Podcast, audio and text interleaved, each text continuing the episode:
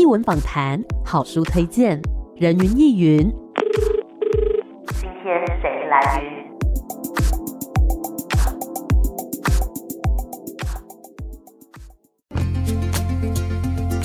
人云亦云，今天我来云。今天呢，人云亦云在空中邀请到了这一位来宾哦。我觉得阅读他的文字，让我有一种非常有趣的感觉。怎么说呢？我觉得用字遣词、文词优美等等，这个当然不在话下。可是里面。还夹杂着一种有点戏谑的感觉，应该说是幽默啦，就让我觉得说，哎、欸，原来这件事情可以这样想，或者说这个年纪，原来你可以这样去思考，不管是年轻的时候，或者是说对于未来变老的想象等等，都让我觉得，嗯，这个人一定是一个很幽默的人。那我们今天呢，在空中非常开心，可以邀请到的是林明亮老师，老师你好。你好，Amy 好，各位听众朋友大家好，我是明亮。是，我觉得叫明亮老师是实至名归，因为真的是老师，对不对？对，因为我现在在新竹高中教书，嗯，所以呃，我是真正的老师。那老师是教什么科的呢？呃，国文。哇，对，我今天早上刚刚上完三节课，听得出来这个喉咙有一点点疲惫的感觉。对，不好意思，不会不会，就让我回想到以前这个高中时代上国文课的时候，老师的声音也都是这么样的有磁性啦。那这一次呢，要来跟大家介绍的是老师最近出的这个散文集，是第一本散文集，对不对？对，这是我集结大概十年来。对的，这些创作，嗯，呃，算是新歌加精选吧。如果用这样子 的比喻来说的话，没错，对对对，所以就是为了这个新的散文集做了很多的准备。那这本散文集的名字叫做什么呢？尾巴人。哎，对，老师，我一直很想要问，就是我以前呢在念的时候，我都想说要念尾巴还是尾巴，所以我刚刚就不敢念，想说让国文老师自己念。因为呢，呃，你怎么发这三个字呢？也证明了你是什么时代的人。哎？因为呢，在我们那个时候说的是尾巴，嗯，但是现在呢，教学通常比较说是尾巴。哦，所以呢，这两个发音都可以，但是呢，背后说明的就是你是什么年代的人哦。哦，哎，所以第二个字是轻声，是不是？是是是。哇，我那我原本想的完全错，我原本想的是 尾巴人。可以可以可以，因为我觉得这是某一种诠释的力量吧。对，嗯，就是给各位读者自己做一个诠释。我们讲到这个尾巴人，什么叫做尾巴人呢？对我而言，我觉得我在写这一本书的时候，我会把一种老啊、迟到啊、嗯，比别人慢啊，嗯，或是绕路啊，我会把这样子的心情形容成尾巴，嗯，因为我觉得说很多人并不是一帆风顺，并不是直达车，嗯，也不是特快车，那在人生的路上难免会有一些不顺遂啊，所以我在写这本书的时候，是从我个人出发做例子。因为我是年尾出生，嗯，而且又是呃某某年级的尾段班，是，所以这两个尾巴会让我觉得说，好像都在追赶，好像都在等待，好像都落后在起跑点之后，嗯，所以在这些心情之下，我就有感而发，写了《尾巴人》这本书。但是呢，出版之后，很多读者给我的回馈，我觉得非常的欣喜，哎，因为完完全全超乎我的意料之外。是，现在他们就会说。我也是尾巴人，比方说哦，我的工作不太顺利，嗯，或是我在求职的时候，我的同学一毕业就有工作了，但是我没有，嗯，或者是说很晚才找到真爱，对，对，真爱来临的比较晚，对，我的小天使来的比较晚，他们都会戏谑的说啊，我自己也是尾巴人，嗯，那对我而言，我会得到一种激励，我会觉得说，哦，我这本书好像无形当中影响了某些人。或他们真的觉得啊，我的内心有一块柔软，或是不好意思对别人说的地方，是，然后被说出来，被写出来。嗯，我觉得这是一种出书之后意外的收获吧。就是大家对于尾巴人的诠释好像都不太一样。嗯，对，我觉得这是一种自由的快乐。嗯哼，就是我从当中看到我自己。是，对，我觉得能够给别人一些想象或是启发。嗯，我觉得非常开心，因为我会觉得说。哇，天涯海角，在个我没有看过的地方，嗯、有我的读者耶！嗯、而且他们对我的东西不但喜欢，而且真的读进去有感而发，还学以致用，这样子。所以我觉得说，出了这本散文集，我个人觉得非常开心。那你觉得以白人他在性格方面，或者说他的心理状态等等方面，会有什么样子的特别之处吗？嗯，我觉得在年轻的时候，他们可能会觉得自己比较慢，哦、所以可能有一点点自卑，哦、或者有一点点不好意思，或者抬不起头来。嗯、对，但是我觉得说这样子的心态，可能年轻的时候会，大家都希望。自己是第一名，自己名列前茅，嗯、对，自己受到老师的肯定，被别人看见等等。但是我觉得到了我们这种中年人，我们这种中年男子就会觉得说，其实不管你走过什么样的路，碰到什么样的东西，嗯，那都是你的养分，是都是你的资产。那这个东西是别人拿不走的，所以我们每个人才不一样，所以每个人才有趣。嗯哼，那我就觉得说，在这样子的心情之下。或许可以带给每个人不一样的宽慰吧。嗯，没错。那么在这本书中分成哪一些章节？那每一个章节它收录的各自是什么样主题的内容呢？嗯哼。我的章节很有趣哦，自己讲很有趣，是。因为我在思考的时候，我想说，我希望有点手作感，对，但我不可能把每一本书都自己折纸啊或什么的，所以呢，我的书就分成三个部分，然后每一个部分的题目呢，我都用手字边的动词，嗯，因为我希望说给读者一种，哎，这个手字边是什么意思啊？是。给他们一点想象的空间。那我在这边先讲讲某一种解释好了，嗯、就是我个人的解释。对，我也觉得说，第一个揉搓啊，像我家还有很多东西，嗯，它可能是香香的，是，或者是说某一种香草，但是你没有去揉搓它的话，你闻不到背后的芬芳，嗯，就像回忆一样。你把回忆揉搓了，去触碰它，这个东西就发出不一样的香气，嗯，或是说发出不一样的颜色，是因为时间的尘埃都被抖落了，嗯哼，所以我第一个就用揉搓来作为第一章的标题。那所以一些童年的回忆啦，或是某一些离我远去的朋友们，嗯，对这个部分我就放在第一个部分。是，那随着时间的推移，在第二部分我就会用搅拌。为什么搅拌呢？因为我觉得这个世界，尤其是我们现在生活的这个世界，它不再像我小时候那么单纯。嗯，它的资讯一定不能用爆炸，可能是核爆的等级来讲这些资讯的大爆炸。那对我们来说，很多东西都是一下子就灌注到我的生活当中。是，它不是什么呃一件接一件来的，我可能一下子要处理三件五件的事情，嗯，或是这些资讯。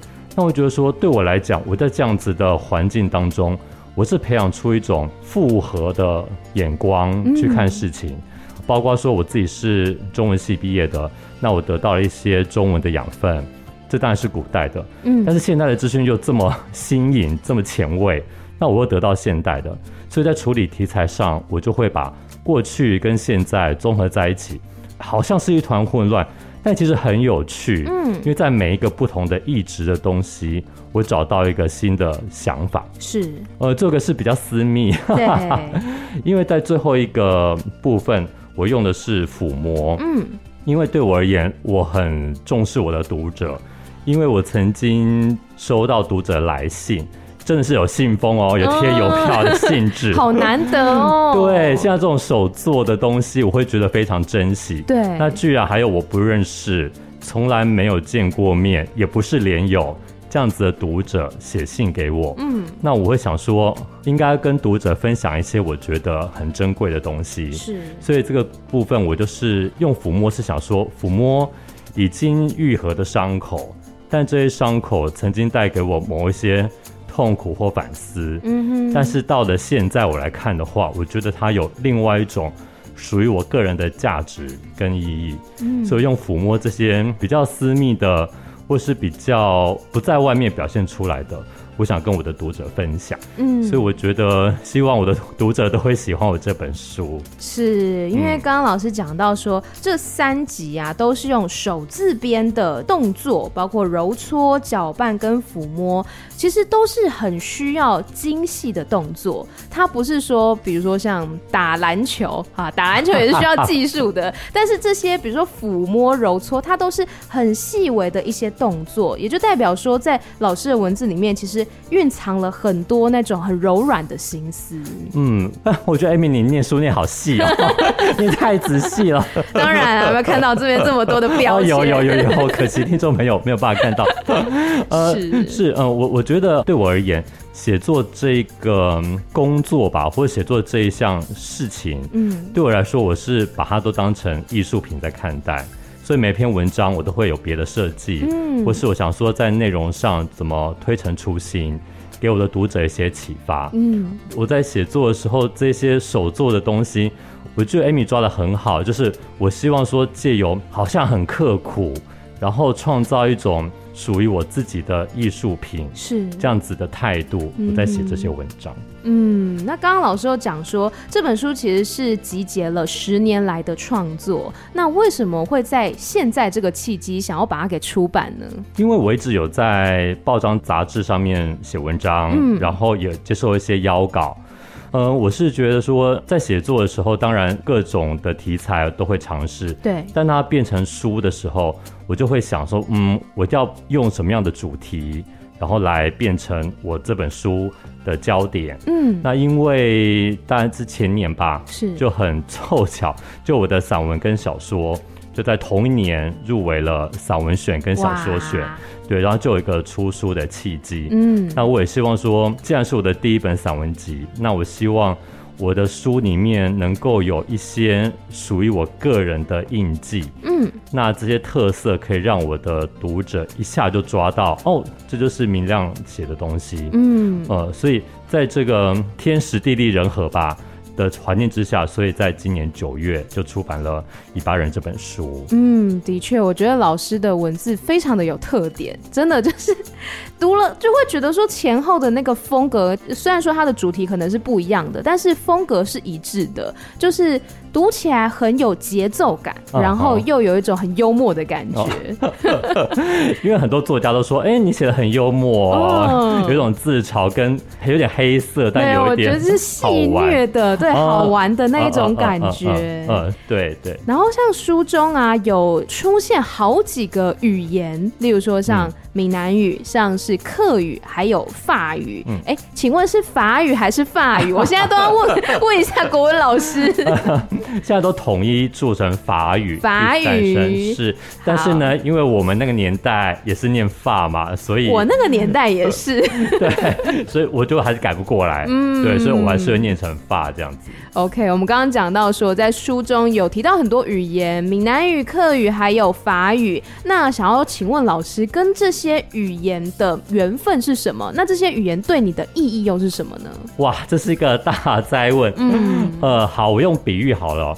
我觉得呢，闽南语对我来说呢是显微镜，嗯，那客语对我来说是照妖镜，哎、欸，那法语来对我来说是褐色的眼镜，嗯，那为什么会这样想呢？因为啊，我出生是在屏东，是对，所以我母亲说我小时候都是在地上爬的时候都是讲闽南语，嗯，那这个我当然没有办法求证嘛，嗯，但是对我而言，当我在看歌仔戏，嗯，或在看梨园戏的时候，对，他们有很多的俗语俚语，其实我是一听就觉得很好笑，嗯，或者是我在念诗词的时候，当我用闽南语念诗词，我会马上抓到这个音在朗诵的时候。它出现的效果，嗯，但是这些效果就不是我们用所谓的国语在讲的时候可以得到的，对。但在这一些过程当中，可能只有我感受到，嗯，或可能只有我知道那一个趣味的点在哪边，是。所以等于说我在看的时候，把这些都放大了，而且不只是放大，对，真的是到显微的地步，嗯，可能是母语对我来说有一种根深蒂固，然后又让我看见。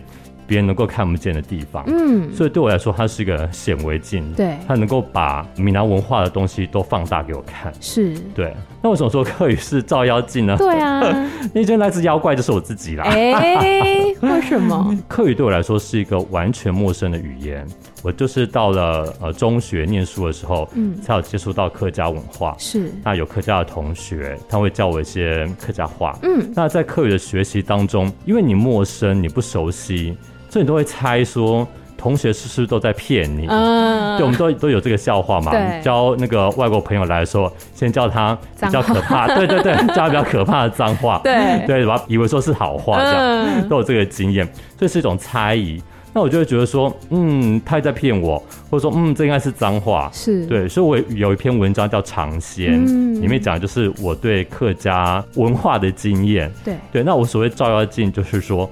哦，他其实学习的过程当中是看出我这个人其实有很多地方很猜忌哦。嗯、其实你有些地方好像不是这么可爱哦。是，对，反而让我看出这一点来。嗯，对，所以客语对我来言，它居然是一面照妖镜，把我的弱点照出来。那老师现在会讲客家话吗？真的很少一点点，我听比较好。啊，对，因为有一次我们到新浦，因为大家应该会知道说。呃，台湾的这些客语分成几类，比方四线啊，嗯、或者是说海陆啊，陆对。有一次我去新浦，他们说的其实跟。新竹市说的不太一样，嗯，但是我仔细听，其实我还是可以听得懂，嗯，但我说真的就是非常非常差。哎呀哈，都会讲一系列客家话啊，你会说一点哈客家话？一系列，因为有在学，就有跟我同事学，然后本来要去考课语检定的，很棒啊。对，但是就是因为一些事情就耽搁了，下一次一定考。因为因为你知道现在很多那个课语啊，就方言的检定，就是母语的检定。之类的，其实很需要师资，嗯、对，然后也很希望大家继续推广。是是啊，是啊，嗯，很有趣。那刚刚讲到这个闽南语也好，客语也好，感觉都是我们比较本土的语言。哦、那法语又是怎么一回事呢？因为呢，我的一篇文章 叫做《共和国的要求》，是里面主要在写我呃学习法语的经过。因为很奇怪哦，嗯，一个语言你一开始当然有一些幻想，对，但是当你学了之后，你会知道说它就只是一个沟通的工具的语言。嗯，可是呢，为什么我会说法语像是一个褐色的眼镜呢？因为我没有办法，因为法语就连接到我小时候看那些浪漫的童话、嗯、可爱的卡通，对，然后美美的巴黎铁塔、凡尔赛宫，它跟这个经验全部合在一起。嗯，那大家知道说法语课本当然是一个国家把它的文化输出的一个、嗯、一个途径之一嘛。对，所以课本里面写的一定都是法国好的地方。嗯，所以我也看了很多哇，美美的，哎，很可爱的，比方说。呃，公园啊，jardin 啊，或者说海洋啊，拉美河，嗯、所以就就哇，又跟美好东西连接在一起。那出国的时候呢，去的又是观光景点，嗯，花神咖啡馆啊，或者说罗浮宫啊，所以这个语言其实跟已经被挑选过的美景，然后那些文化艺术是结合在一起的。嗯，所以我明明知道说它就只是个语言，嗯，但我就没有办法，我只要一讲。法语我就会变得很浪漫，带一个滤镜的感觉，对，然后看的东西也很浪漫，所以我说他就是戴个眼镜，嗯，这没有办法，这是这可能就是在学习的当中发生的副作用吧，哈，是，除非说，比方说我去被抢啊，留下不好的回忆，对对对对对，然后才会打破这个，哦、否则到目前为止。一讲到这个语言，就真的是戴上个茶色眼镜，嗯、整个世界的那种对比啊，哦、都降低了。这样，那老师，嗯、你的法语名字要怎么发音啊？叫做 Joseph。Joseph，对对对，Joseph，因为我在文章里面说呢，呃，我觉得法语会念起来很性感，因为常常带嘟嘟唇，对，常常嘟唇，就一定要有一种 Joseph，对，索取的感觉。那那你们老师的名字呢？我们老呃非常难念，对，因为你书里有说，就是对，他在一个很微妙的角度，是是，他是 Julie，Julie。你不能念 Julie，Julie 这个都不对，一定要 Julie，Julie，Julie，是是是。那你那个很难念的同学的名字呢？叫做 Dehes，Dehes，对 Dehes，要那个那个咳咳痰的那个声音。然后呢，这个两个音呢，这个音的发音也不一样，Dejes，Dejes，哎哎。但有发现这个音的声调其实不一样，不一样吗？没有发现。对，所以我同学就很辛苦的被老师纠正了很久。那 Amy 有没有法语的，就是念法？嗯，因为我记得我有查过 Amy 这个名字，好像是从法语来的。如果是照着念的话，会变成阿密。阿密，但是我没有办法确认它原文是哪一个字，所以大家不要记起来哦，大家要把它忘记。嗯、哇，感觉法语真的是发音方面有很多那种喉咙这边的音。呃，因为它几乎几乎动到所有的口腔。对，一直好像要咳痰一样。对，听众会觉得，哎、欸，奇怪，今天的 广播是不是有怪怪的杂讯？不是杂讯，是我们在说法语。所以跟老师刚刚讨论到了，哇，不同的语言，它其实对我们的影响，不管是文化层面、发音方面，其实都有好多不同的地方。是。那刚刚有讲到说，就是老师这本书里面有写到小的时候，好，对于可能一些记忆呀、啊、回忆的描写。等等，那你小时候对于长大这件事情的想象是什么？那你有想象过你会当老师吗？后面一个问题比较简单，我先回答后面的问题。嗯、呃，小时候当然有想过要当老师，是因为我觉得我比较幸运，就是我的学习过程当中有接触到很多好的老师，嗯，那当然带给我很多的鼓舞啦。那我会也会希望走教学这条路线。哦、呃，那如果扩大一点来说的话，古人有一句话叫做。成人不自在，嗯，自在不成人。是，呃，那小时候会觉得说，我想要赶快长大，因为我可以自由，嗯，我可以做很多想做的事情。对，那可能是小时候在那种被保护或说被禁制的环境下会有的想法，但其实长大才发现说，人生要完全的自由，这个大概不太可能啦。嗯、对，所以我觉得那句老话说的也蛮有道理。就是成人不自由，是我们有很多的东西啊，需要再思考，需要考虑。嗯，对。那对小孩子来说，或许他们最渴望的就是赶快长大，嗯，然后想怎么做就怎么做。那现在中年之后回头过来看，就会发现，嗯。可能还是蛮天真活泼的想法啦，对，就属于小朋友那种很天真无邪，但是我觉得是对于长大的那种憧憬吧。虽然我们都知道长大之后并不会全部都这么的美好，嗯，嗯，因为现在很多的作家都会说。我们长大之后有变成自己想要的样子吗？嗯，或是我们有没有变成自己讨厌的那个人？嗯，对。那我们都希望说，我们还是走在一个不要太世俗，但也不要太天真，嗯，这样子比较重要的道路之上。嗯，对。那现在老师已经长大了，那对于 就是人生也走到了一个阶段了。那你对于变老这件事情又是怎么想的呢？因为你书中有一篇叫做《天天年轻》嘛。啊，是。嗯，呃，我都戏称我在办公室都说，像我们这种老师啊，就是中古车，就是中古的，就是不是说刚出厂然后很难驾驭，而、嗯、也不是说哎、欸、已经准备进那个修车厂的这一种。嗯、我们的我们是中国的老师，我举一个例子好了，因为最近伊丽莎白女王她刚驾崩嘛，对，刚过世，所以呢，我就每天都在追这个伊丽莎白女王的新闻。嗯，因为我看那些礼仪啦、军礼啊、那些仪仗啊，哈，就这些排场，我看就会让我想到很多的事情。嗯，那当然最后是女王这个人给我的想法，因为我现在的想法就是说。人会变老这件事情，已经不用再想象或什么了，嗯，因为自己已经走在这个路上。比方说，慢慢老化啊，嗯、呃，颈椎在退化啊，是啊，关节不舒服啊，很现实的问题。对，那你就知道再来一定就是三高啊，嗯、对，要去照 X 光啊，等之类的。所以就变老已经不用想象，在这个物理或生理上面的老化，已经是。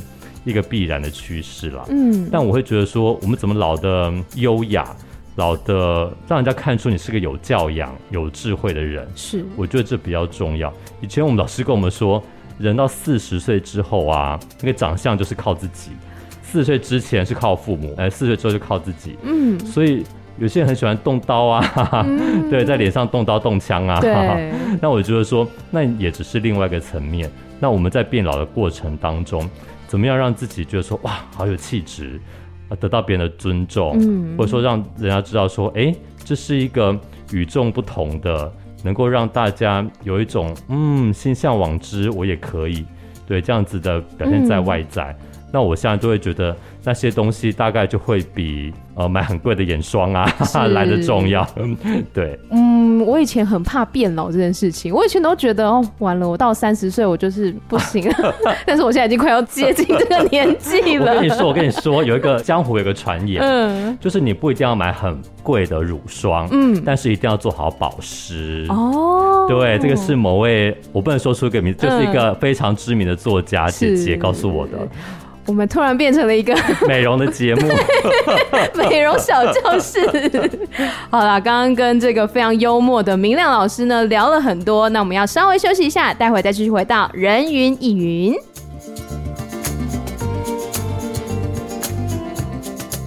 欢迎回来，人云亦云。今天呢，在空中跟大家分享到的这本书书名，我们等一下再念。邀请到的来宾是林明亮老师，老师好。好，Amy 好，大家好。我们为什么要等一下念书名呢？因为我们这边来做个小小的订正一下，老师这本书的书名叫做《尾巴人》。尾巴人，好，跟我们上一段讲的好像不太一样。没有关系，因为这个。读音嘛，常常在变，对不对？是。那请问老师是牛仔裤还是牛仔裤？我现在不敢说了，请大家自己上去查国语词典，谢谢。哎、欸，那我有个问题，为什么就是好像读音常常在改啊？改的原因是什么？原因在于说他们对这个词的掌握的方向变了。嗯，比方说“子”要发“子”还是发“仔”呢？对。如果发“仔”的话，大家会觉得有接近广东音。哦，oh, 对，所以所以之前大家说“国啊”不能念“鸽仔”，直接念“鸽子”，嗯、因为是啊，就是它它也是一个鱼尾的助词。嗯哼，对，但是后来又改回来，所以就改来改去，因为大家对这个词背后含义的掌握方向不一样。嗯，对，所以我的建议还是请大家回去确认国语词典，谢谢。但是我觉得其实语言嘛，它主要就是能够沟通，对沟通，对，这是才是最重要的事。好，我们刚刚呢跟老师分享到这个尾巴人书中，其实讲到了很多的内容哦，包括说小时候对于长大的想象，还有现在长大了对于以后未来怎么样优雅的老去，又要做什么样子的努力，包括说一些呃保湿的工作要做好等等，都很重要哦。那我觉得书中有一个部分也让我觉得很有趣，就是。在前面的篇章里面，感觉起来老师应该是一个比较喜欢阅读的人，比较静态的人。是但是意外的，你跟很多的体育活动很有缘分。啊、是，对啊，书中讲到了跳高啊、瑜伽啊，还有这个肚皮舞，嗯嗯、跟他们这些运动的缘分是怎么样展开的呢？好，我有一篇文章叫做《天天年轻》，嗯，还有一篇叫做《连续出击》，对，啊、呃，里面就会讲到类似的这个经验。其实我以前小时候很会跳高，哎，嗯，对，我的运动细胞还算不错，还算蛮灵活的。那一次就是反正跑步跑一跑，其实我觉得在某一些技能上面的教师。他们看你的身形，看你的动作，就知道你适合什么。哦，就像说，比方说在戏曲界，然后有看过《霸王别姬》吧？是。就老师看看你，摸摸你的骨骼，就大概知道说你生旦净末丑，你适合走哪个路线。嗯。然后老师说：“哎，你这个蛮适合跳高的。”所以我就被拉去呃学跳高。嗯。那我们那时候最流行的是背滚式。背滚式。对，所以就是背先翻过跳高杆，然后你再翻过去这样子。嗯。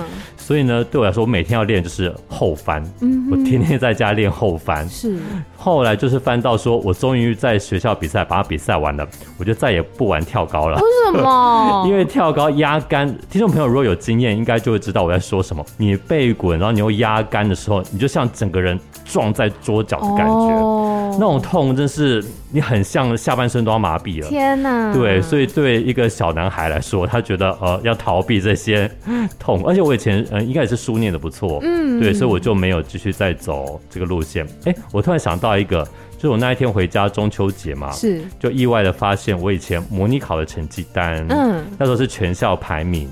还排在全校第三哦！哇，对，可见得，可见我以前应该是功课不错，所以就没有继续走体育这一条路。嗯，对。但是刚刚讲的跳高啊，这、就是一个。是。那瑜伽就更有趣了。那瑜伽是我在家就翻翻翻，就乱翻书嘛。嗯。就看哎、欸，怎么有这种图文书？嗯。然后还可以练，还对什么身体很好，感觉像武功秘籍。是。然后这秘籍前面就会说这一招哇，对肠胃很好。嗯。哇，这一招逆转年龄，对永葆。青春，嗯、那当然要练啊。是，所以练了之后，我就变成骨骼惊奇，筋、哦、开腰软。是你几岁的时候啊？国中，对，这么早就接触瑜伽。是，而且我们那年那啊，我也不怕大家知道我的年龄，大概也就是快三十年前。嗯，对，那时候没有像现在，就是好像瑜伽是一种比较常见的全民运动。对，那那时候不太像。就比较有一点接近宗教，或者是说在某一个、嗯、呃小众的领域，是。对，所以那时候意外的学会这个之后，其实大家都还蛮压抑的哦，因为大家只有在电视上看过陈小云、嗯、表演他的瑜伽变成一张桌子，嗯、对对，那个好像是不太一样的，但是他本人体型的关系吧，对，然后那本书是瑜伽协会会长对他自己呃亲自示范，我就有点意外，就是我觉得意外的收获。就当后来这个运动变得比较普及之后，嗯，你就想到，哎，其实我先学了这个东西，是，那只是现在大家又回过头来，对，你就觉得，啊，这个世界上的东西就这样摆荡来摆荡去。就有一种时间不太存在，它是一个轮回，一个。对对，或突然就是，哎、欸，这时候突然红这个，那时候突然红什么？嗯、对对，那时候会有一种这种错乱的感觉。那肚皮舞更好玩了。哎、欸，老师，你现在还会瑜伽吗？现在会，因为学校有时候会开班啊，对，所以偶尔还是会再练习一下这样。了解，对对。那肚皮舞那更好玩了。就某一次呢，学校老师说他们想要开一个班练舞蹈，嗯，那这个舞蹈呢，因为人数不够嘛，要付给老师终点，对，那希望我们男老师也来玩一玩，嗯哼，然后就去了。我我以为跳舞是跳一些大家知道，比方说现代舞啦啊、呃、之类的。没想到去了才发现是肚皮舞，好幽默。老师穿的两节式的舞蹈装，就来教大家肚皮舞，嗯、所以我看了第一场，当然就有点傻眼。但老师说，男生不要觉得害羞，因为跳肚皮舞的好处有很多。嗯，对。然后呢，我们在练习的过程当中，我也意外的发现，我也蛮有肚皮舞的细胞的。嗯，好，我我讲其中一点就好了。因为练肚皮舞呢，不是全身的肌肉乱战，不是，嗯、它其实核心要非常稳固，嗯，要非常坚实，对，然后你才能够带动其他的肌肉、其他的部位，嗯，呃，包括甩动啦，包括旋转啊，对，嗯，所以我觉得对他来说，这个舞蹈其实是另外一种重新认识自己身体的方式。嗯，其实我们身体很多地方，你没有去动它，你不知道它是。这样子使用的，嗯，或是原来你身上有这一块肌肉，所以古人说要训练筋骨，在这个训练筋骨的确切的生活经验当中，得到超越身体抽象的知识，嗯嗯，所以我觉得随着年纪增长，经验变多，很多学过的知识会在生活当中得到印证。嗯，对。所以老师小时候学了跳高，然后后来又接触了瑜伽，自学成师，然后后面呢又有肚皮舞，感觉都很有趣，就是一些我们比较不会想到的领域。那下一步老师有没有想要挑战学哪个领域呢？呃，其实我刚刚报名了一个。神奇的班，什么什么叫做昆曲班？哎、欸，应该很多人不知道这是什么吧？欸、昆曲班是什么？好跳痛哦！对，因为呢，就是刚好有有这个机缘。那我在台北昆曲研习社，我跟着韩昌宇老师，我们学昆曲。嗯，那我只学了几个小时，所以等一下不要叫我唱。因为因为我学昆曲的原因是在于说，我们很多的典籍里面说到那些知识，嗯，就是类似这一种，比方说《牡丹亭》是不是？是是是是是，对，代表说哇，好厉害，好棒，还好有记得，好厉害。对，比方说这些典籍在说的时候，如果你没有真的去学过，其实你没有办法知道说。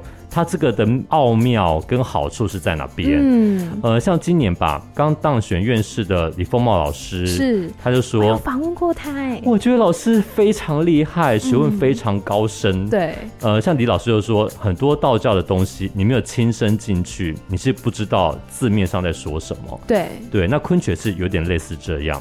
所以我现在一面学，就一面对我以前的知识又有新的。体悟是对，那我就就会觉得说，哇，学这个在唱歌方面有进步，然后呢，在知识方面也有进步。嗯，对，等我下一次学成了之后，我再来这边唱。好啊，好啊。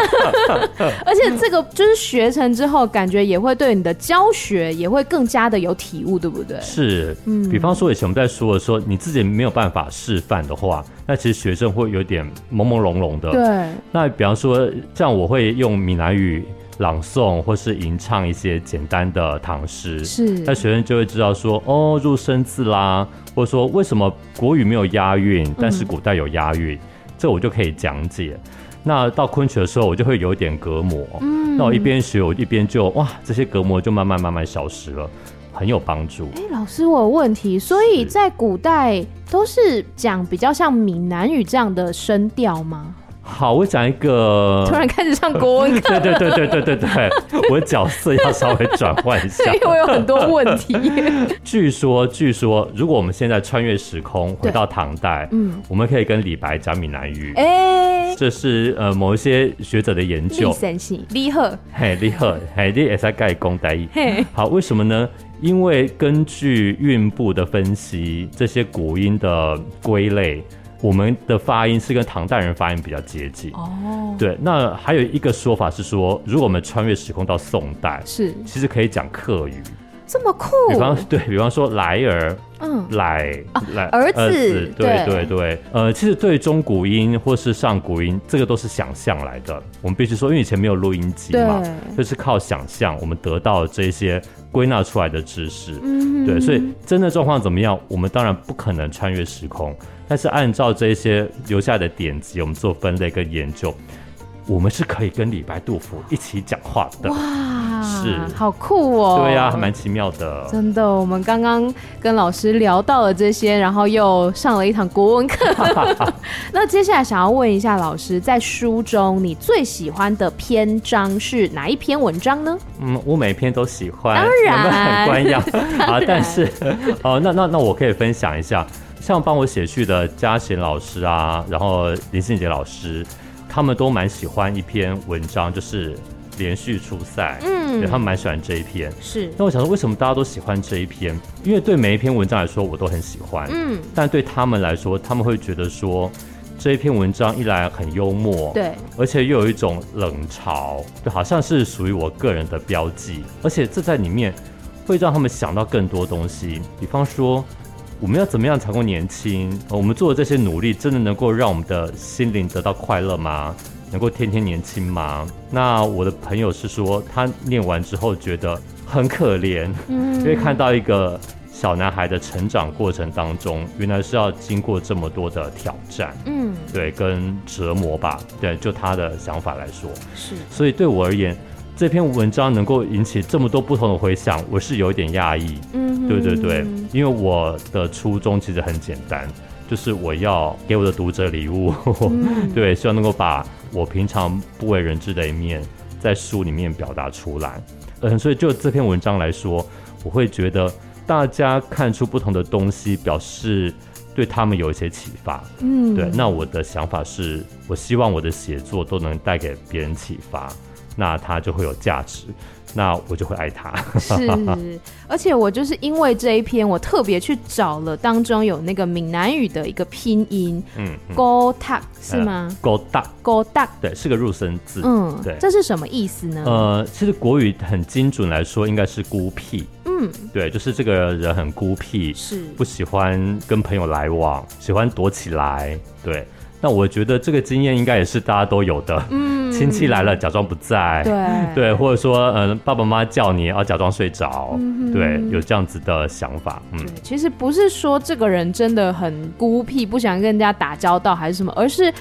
可能因为自己的不同时候的一个状况，比如说我现在心情不好，我就不想跟人家讲话，嗯，有种别扭，对，别扭的感觉，或是我现在，比如说我就不喜欢这个亲戚，所以我不想跟他讲话，也是有可能的，对，是是是，对，所以我觉得对某一种尴尬的年龄来说，嗯，特别是青春期，我觉得大家都觉得某种奇怪的尴尬感，呃，那我觉得能够在里面表达。这一种奇怪的某一种年纪特有的状态，嗯嗯，也是我意料之外的收获吧。那老师要不要来念一段呢？好，不然我就念这一段好了。就是我同学念完之后觉得，哇，有一种可怜跟同情。在我的书的一百七十五页是连续出赛的最后这一段。好，好，我念一下。我受不了情感亏欠，尽量不让别人对我好，对谁都冷淡。谁执意爱我，才加倍奉还。曾经想学徐志摩，火一般的热爱世界，热爱身边每一位男子女子，不畏人言。久了，却发现自己做不到，因为高压的饱满的心，经不起刮伤；飘忽的眼神，无心的呵欠，烦躁的耸肩，轻易的刺破了热情，泄了气。或许不止孤僻，我性格中还假软弱。哈哈，原来我筛子命，全身漏洞。体育课跑跑跳跳进了跳高队。煞有介事地练习了一整年，命运就来戳个洞，叫我厌恶躲避球。逐渐石化后，翻出一本旧书，意外跌入瑜伽世界。他又来戳，让我期末考大出糗。如果这就叫命，玄之又玄，又有谁能帮我解说死亡吗？